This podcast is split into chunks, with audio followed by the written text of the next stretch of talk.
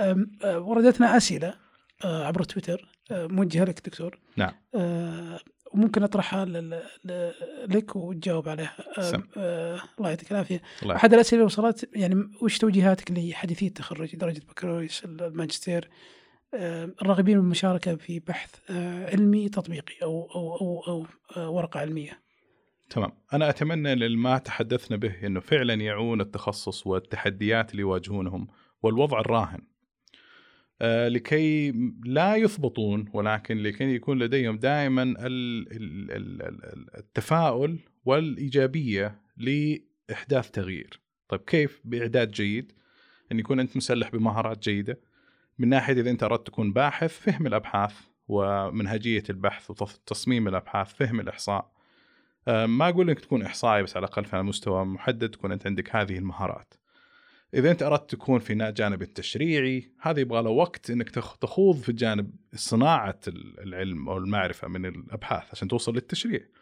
طيب إذا أنت أردت تكون من جانب ممارسة لازم يكون عندك فهم وسكيلز ومهارات وكفاءات في الجانب الممارسي، وأيضا إذا أردت تكون باحث في الجانب الممارسي لازم يكون عندك هذه المهارات لكي تقوم بصناعة المعرفة ممكن تحدث بروتوكولات مختلفة من قبل تجاربك الطويلة.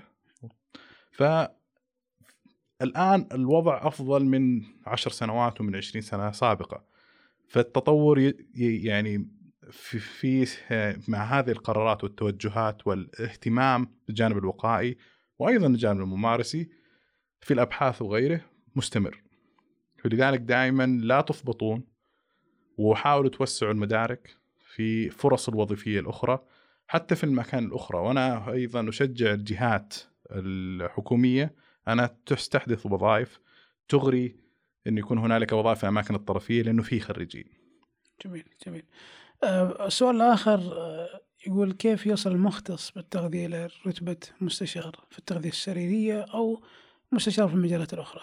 تمام. وهنا مثل ما قلت أنا يكون هنالك إعداد وخبرات في الجانب البحثي المها- المهارات الإحصائية والبحثية إلى أن يكون عندك الزخم في هذه المهارة.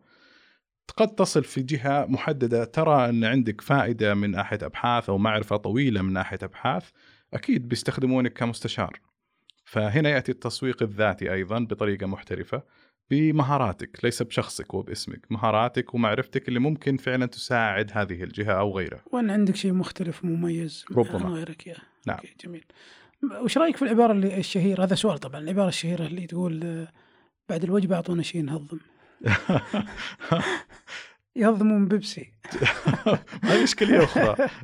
هضم في شيء غازي صحيح آه، بس فيها سكريات عالية. آه، آه هو الأفضل الأفضل إنه ما أنا ما ليس مع الحرمان بس بالمقابل لا يكون هنالك شبع لدرجة التخمة.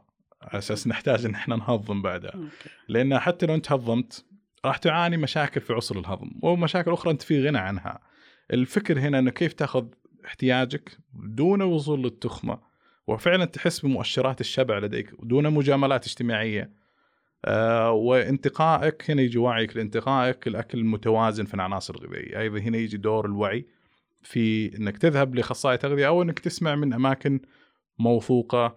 وأنا لا ألوم التشتت اللي يصل للمستمعين أو للناس من تضارب الآراء ويمكن من جهات من ناس غير مختصة. على الأقل يكون من جهات مختصة إلى أن نحاول نقنن ونضبط هذا تشريعيا إن شاء الله بس يحتاج إلى الوقت okay okay جميل. السؤال الأخير يقول هل فعلا السكريات والنشويات أكثر خطرا من الملح في ارتفاع ضغط الدم؟